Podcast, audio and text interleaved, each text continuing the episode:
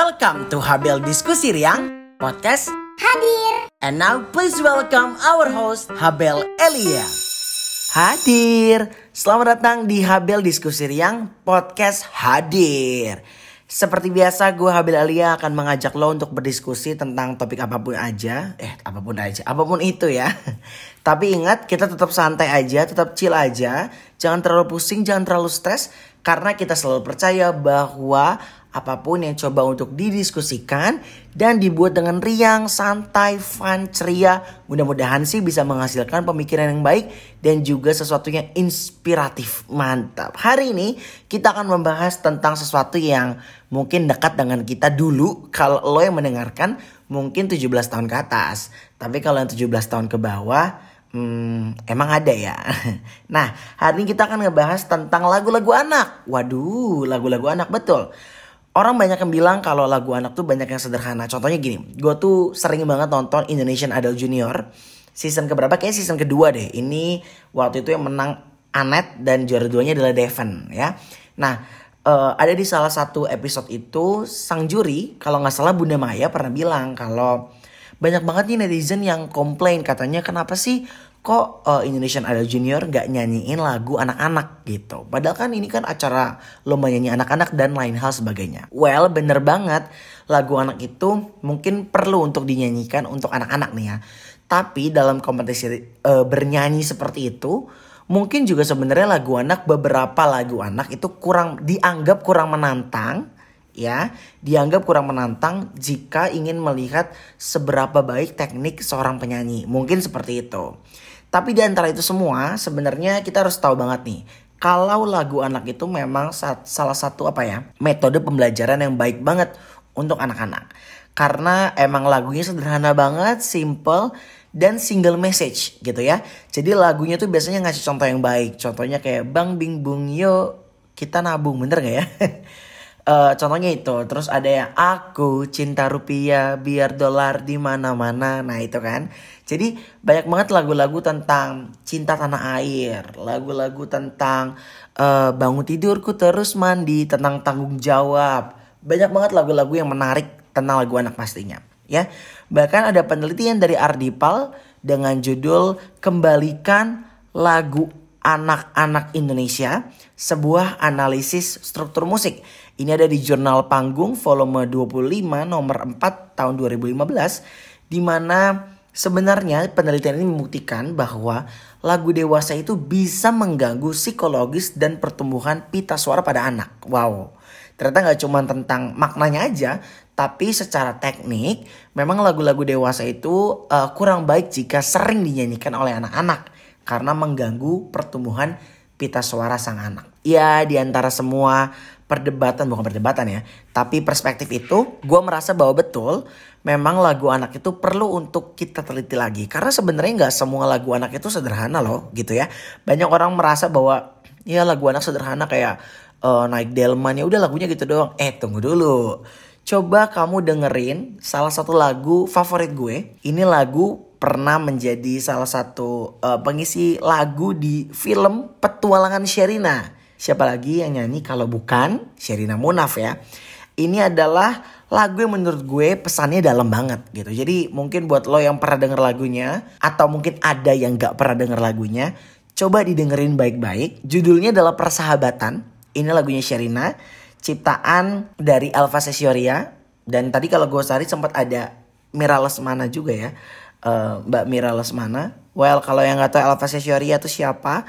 Dia adalah uh, pencetak Sherina, Andin ya. Uh, dan dia juga gurunya Yofi Widianto, dia yang punya Alpha Singer, dia punya Alpha Choir. Mungkin orang-orang tahu Alpha Singer yang terkenal banget.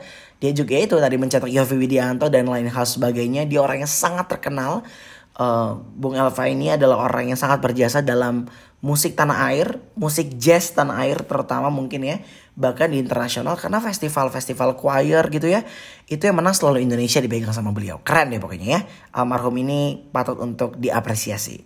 Nah uh, Elva Sesyari almarhum menciptakan sebuah lagu judulnya adalah Persahabatan. Ini lagu tahun 2000 waktu itu dirilis karena itu ya film Petualangan Sherina. Bahkan ini juga ada di album Petualangan Sherina lihatlah lebih dekat. Lagunya seperti ini. Coba didengarkan liriknya baik-baik ya. Setiap manusia di dunia pasti punya kesalahan. Tapi hanya yang pemberani yang mau mengakui. Setiap manusia di dunia pasti pernah sakit hati. Hanya yang berjiwa satria yang mau memaafkan. Betapa bahagianya punya banyak teman, betapa senangnya, betapa bahagianya dapat saling menyayangi. Oke, okay, lagunya memang sederhana.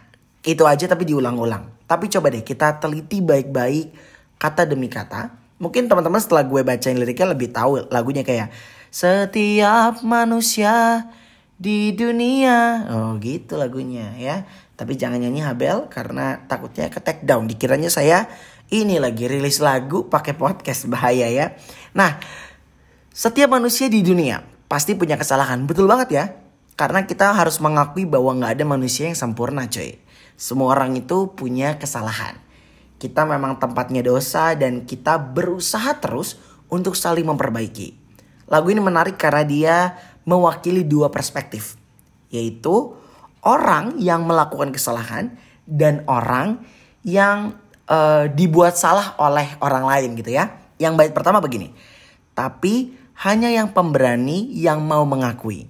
Ini liriknya bilang kalau perspektifnya gini nih, gue salah gitu ya. Gue mau mengakui kesalahan gue karena gue seorang yang pemberani.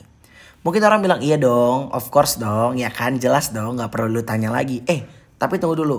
Pertanyaannya adalah dari antara semua orang di dunia ini yang melakukan kesalahan, apakah kita adalah orang-orang terpilih yang berani dan akhirnya mau mengakui?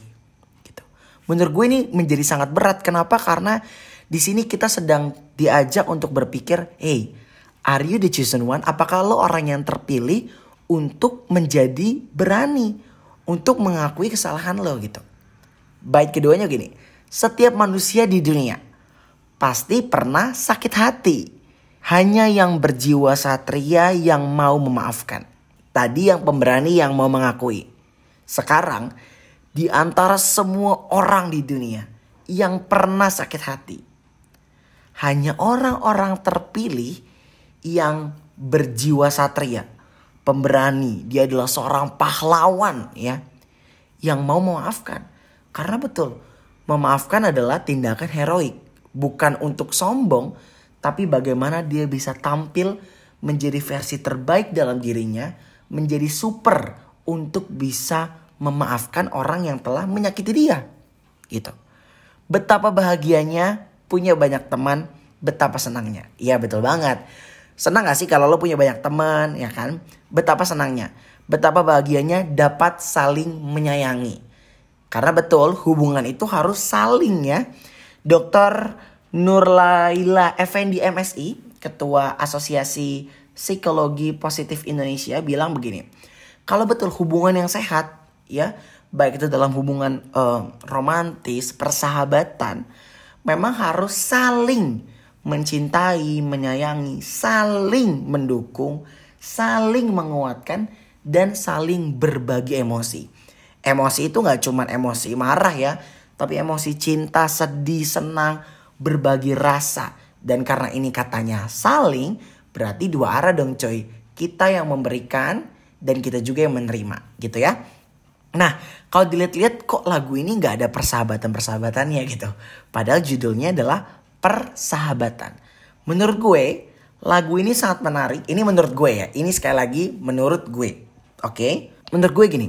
Lagu ini menarik bahwa dia bilang senang banget nih punya banyak teman ya punya banyak teman setelah dia melalui fase di mana dia mau mengakui kesalahan dan dia mau mengampuni atau memaafkan orang lain baru jadi teman tapi dia menutup dengan dapat saling menyayangi adalah hubungan yang lebih lanjut dari sebuah pertemanan yaitu persahabatan mungkin mungkin ya mungkin banyak orang bilang kalau aduh gila gue punya banyak banget sahabat ya nggak salah ada yang bilang juga gue cuma punya seorang sahabat. Gak masalah juga.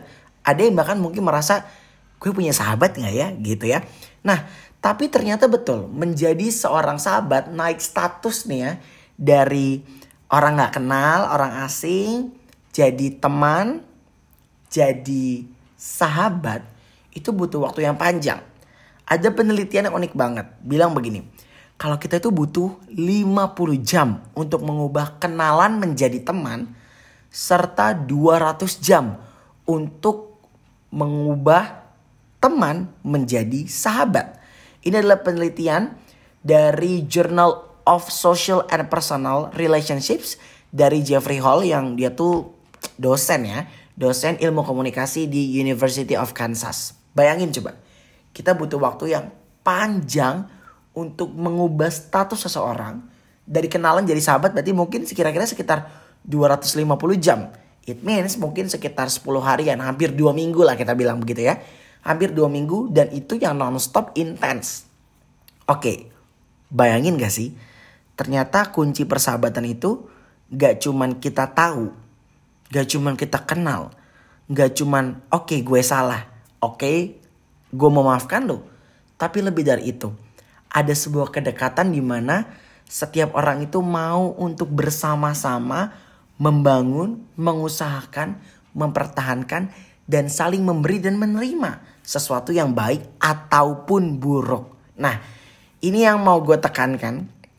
Gue lagi banyak belajar sih. Sebenarnya nggak nggak nggak baru-baru ini. Dari lama gue belajar tentang ini. Gue punya sahabat yang sangat dekat sama gue. Ada dua orang. Namanya adalah Selin dan Monica ada di Instagram gue cari aja kalau kalian kepo ya nah Selin dan Monica ini adalah teman uh, bukan teman ya sahabat gue yang emang uh, udah menjadi bagian terpenting dalam hidup gue yang gue rasa gue uh, sudah belajar memberikan kepada mereka dan mereka pun belajar begitu. Jadi kayak gue merasa kita bertiga udah saling udah masuk ke tahap saling itu. Uh, dalam perjalanan persahabatan ini banyak banget hal-hal yang mungkin gue rasa kayak aduh kenapa ya dia begitu sama gue? Kenapa ya kok gue melakukan ini ya sama dia? Gitu. Gue merasa bahwa kok persahabatan ini penuh dengan konflik. Persahabatan ini kok ada masalah terus gitu. Bukan terus ya maksudnya kok ada masalah gitu dan gue pernah baca sebuah artikel bukan artikel sih sebuah apa ya sebuah quotes yang bilang kalau persahabatan yang baik adalah persahabatan yang tidak saling menyakiti dan persahabatan yang akan saling memaafkan. Well, pernyataan tersebut tidak 100% gue sanggah. Karena memang persahabatan itu harus bisa memaafkan satu dengan yang lain. Tapi gue mau koreksi kalimat pertamanya. Persahabatan itu gak saling menyakiti dan persahabatan itu uh, apa ya persahabatan yang baik itu gak akan ribut. Itu salah menurut gue. Hal tersebut harus di uh, apa ya dikoreksi gitu. Kenapa? Karena begini. Konflik yang gue baca dari beberapa buku dari beberapa teori konflik itu penting dalam sebuah hubungan ya. Konflik itu penting banget coy. Lu bayangin aja kalau lu nggak ada konflik mungkin lu nggak akan bisa kuliah karena soal matematika lu soal perkalian soal apa ya soal macam-macam deh KPK FPB yang dulu lo pelajari pada saat SD itu mungkin bisa jadi konflik dalam hidup lo karena itu lo konflik dengan orang tua orang tua nggak bisa ngajarin lo konflik dengan guru les dengan teman dan lain hal sebagainya. Maksudnya itu bisa uh, menjadikan lo seperti sekarang gitu. Jadi konflik itu baik atau enggak konflik itu baik. Kenapa? Karena konflik itu yang pertama dia dapat memberikan kita ruang untuk menyatakan kekecewaan ya dalam persahabatan lah ini contohnya. Konflik itu dapat membantu kita untuk menyatakan kekecewaan. Karena ingat, dalam persahabatan kita harus terbuka. Dan tidak terluka. Jadi daripada kita pendam lama, lebih baik kita menyatakan kekecewaan itu.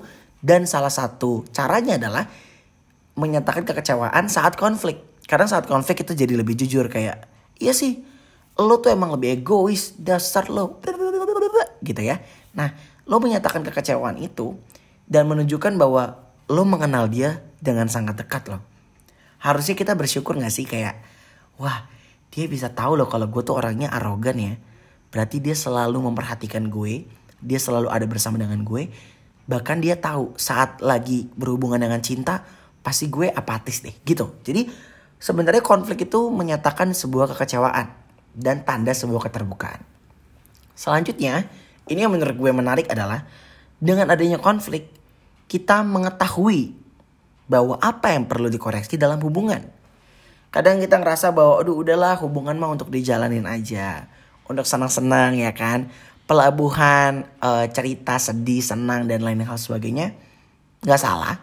Itu benar-benar gak salah. Tapi saat hubungan berjalan mulus dan tiba-tiba ada konflik. Kita harus sudah mulai sadar nih. Oh berarti dalam hubungan ini ada yang perlu diperbaiki. Dalam persahabatan ini sepertinya ada sistem yang salah kayaknya harus ada yang kita bicarakan deh. Dan akhirnya terbuka deh dan menyatakan kekecewaan. Yang ketiga, konflik itu akan membuat kita semakin erat. Karena kedekatan dalam persahabatan, dalam hubungan apa pun deh menurut gue ya, tidak bisa diukur dari seberapa sering kita bertengkar. Iya dong, masa gue sering bertengkar sama Lau, terus abis itu uh, langsung diukur wah kayak dia bukan sahabat yang baik nih. Salah. Menurut gue pribadi dan dari beberapa sumber yang gue baca, justru kedekatan itu diukur dari seberapa sering sebuah pasangan bukan sepa, sebuah iya sepasang sahabat ini atau persahabatan ini dapat saling memaafkan dan balikan untuk saling menyayangi satu dengan yang lain gitu jadi jangan uh, jangan fokus terhadap apa yang membuat sesuatu itu runtuh, tapi fokuslah dengan apa yang justru dapat membangun itu untuk berkembang lebih baik lagi gitu. Jadi ya itu ya, konflik itu dapat dilihat, melihat, sorry, konflik dapat membantu kita melihat bukan seberapa sering kita ribut, tapi seberapa sering pasca konflik itu kita lebih membaur lagi, lebih blend lagi, dan lebih saling menyayangi satu dengan yang lainnya. Karena menurut gue nggak ada sih persahabatan yang sempurna. Gak ada persahabatan yang tanpa cacat, tanpa celah. Ya kan? Karena ya gue setuju banget kata Wina Effendi. Dia bilang kalau tidak ada persahabatan yang sempurna di dunia ini. Yang ada hanya orang-orang yang berusaha sebisa mungkin untuk mempertahankannya. Jadi kalau lo sekarang yang lagi dengerin mungkin lo lagi merasa bahwa wow sahabat gue ke mana nih gitu ya teman-teman gue ke mana nih mungkin selain lo bertanya lo bisa coba berintrospeksi iya introspeksi diri lo introspeksi persahabatan lo mungkin ada yang salah deh kayaknya ada yang harus kita bicarakan kayaknya jarang ya orang kayak sorry guys ada yang mau gue omongin tentang persahabatan gue wih tapi kalau udah ke tahap itu menurut gue keren banget coy karena berarti dia sudah mulai uh, apa ya peka terhadap apa yang terjadi dalam persahabatan itu. Persahabatan itu nggak akan pernah mulus dan semua orang pasti pernah mengalaminya gitu. Banyak orang yang gagal punya sahabat dekat karena saat ada satu masalah dia merasa sorry lo bukan sahabat gue lagi. Ya mungkin ada juga yang bilang kalau lo tapi dia kurang ajar banget mungkin dia merebut pacar gue dia merebut pasangan gue. Gue nggak pernah bilang bahwa teori ini mutlak tapi mungkin untuk beberapa orang yang merasa bahwa bisa melakukannya, ini sangat dianjurkan untuk membuat lo juga tidak merasa bersalah. Karena jangan sampai gagalnya sebuah hubungan dapat berakibat kepada gagalnya diri lo untuk menerima diri lo sebagai orang yang ada dalam hubungan itu. Takutnya nanti lo ngerasa kenapa ya persahabatan gue gagal? Jangan-jangan gue yang bukan orang yang tepat untuk semua orang. Sebelum melangkah ke sana, coba dipikir-pikir dulu. Kira-kira bagaimana caranya gue meningkatkan kepekaan terhadap apa yang gue sedang alami dengan persahabatan gue ini. Tenang aja, sahabat akan selalu ada, betul. Tapi jangan cepat puas karena sahabat juga bisa ada untuk menjadi seseorang yang saat ini menjengkelkan buat lo. Jadi tenang-tenang aja, sabar-sabar aja, coba dipikirkan baik-baik. Sekarang kita dengerin lagi sekali lagi ya lirik dari Sherina itu sambil lo bayangkan betapa lo sekarang menjadi orang yang mau meningkatkan kepekaan terhadap persahabatan itu. Lo adalah orang yang sangat mengasihi sahabat lo dan lo adalah orang yang sungguh-sungguh mau untuk belajar menjadi sahabat yang saling menyayangi. Kita akan bacain lagi sekali lagi liriknya lagu Sherina. Semoga dengan dibaca ulang ini, lo denger lagi, lo mengerti, lo peka, lo harus apa berikutnya. Setiap manusia di dunia pasti punya kesalahan. Tapi hanya yang pemberani yang mau mengakui. Setiap manusia di dunia pasti pernah sakit hati. Hanya yang berjiwa satria yang mau memaafkan. Betapa bahagianya punya banyak teman, betapa senangnya. Betapa bahagianya dapat saling menyayangi. Jangan lupa bahagia karena lo adalah sahabat terbaik. Jangan bersedih karena percayalah sahabat lo akan selalu ada buat lo. Terima kasih sudah mau mendengarkan. Pastikan lo tetap bahagia dan kehadiran lo membawa kebahagiaan. Gue Habel Elia pamit undur suara. Sampai bertemu di kehadiran berikutnya pastinya di Habel Diskusi Riang Podcast hadir. Bye. Sudah dengarkan podcast hadir. Nanti hadir lagi ya.